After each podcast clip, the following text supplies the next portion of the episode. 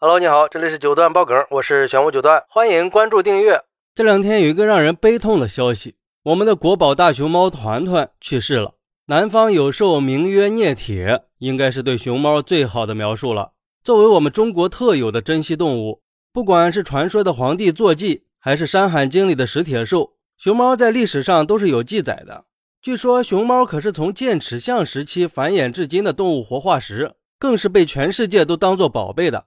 国宝团团出生于二零零四年九月一号，是个活泼大方的大熊猫，外号小乖乖。作为第一只在国外出生并回国的大熊猫华美的第一胎中的第一只幼崽，它的血缘还是挺珍贵的。奶奶白雪出生在秦岭野外，外公石氏出生在四川汶川的野外，外婆白云出生在四川卧龙大熊猫自然保护区，妈妈华美出生在美国圣地亚哥动物园。而团团的到来就被赋予了不一样的未来。团团的名字是通过二零零六年春晚一亿多观众投票得来的，还有他的老婆圆圆也是通过这次投票得到这个名字的。从我们给这对大熊猫起名字体现出的是中国人民对这对大熊猫的爱。很多网友到现在都还记得当时起名字的情况，有网友说那年春晚给他们取名字的时候记忆非常深刻，那时候投票还没有什么二维码，而是发短信，我爸说选团团圆圆，我非要说选聪聪和慧慧，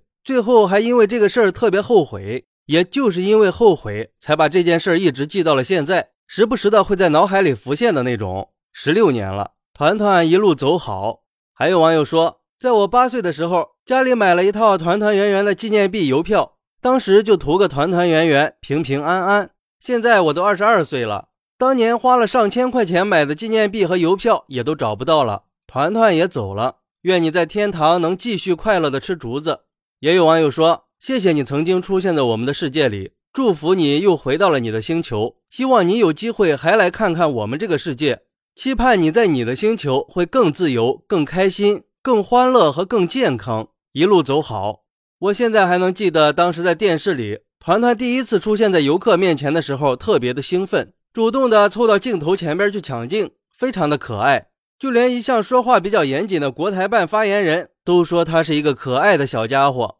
也就是这个可爱的小家伙，他的一生却是一波三折的，承载了很多的痛苦，给人带来了很多的欢乐。二零零八年十二月，四岁的团团和圆圆作为原台的天使一起离开了四川老家，踏上了飞往台北的飞机，在台北市立动物园安了家。这对大熊猫夫妻在二零一三年七月六号生下了第一个孩子圆仔，是一只雌性的大熊猫。二零二零年六月二十八号生了第二个孩子元宝，是一只雄性的熊猫，也算得上是儿女双全了。团团生病是从今年的八月二十三号开始的，当天团团出现了癫痫的症状，出现了食欲不佳、口吐白沫的现象，动物园也采取了措施对团团进行治疗，同时还发表了声明，说会尽心尽力地照顾好团团，协助团团康复。十月二十六号，不知道为什么团团病情突然加重，经过专家会诊得出的结论是团团疑似有脑部肿瘤，造成团团的身体情况突然加剧。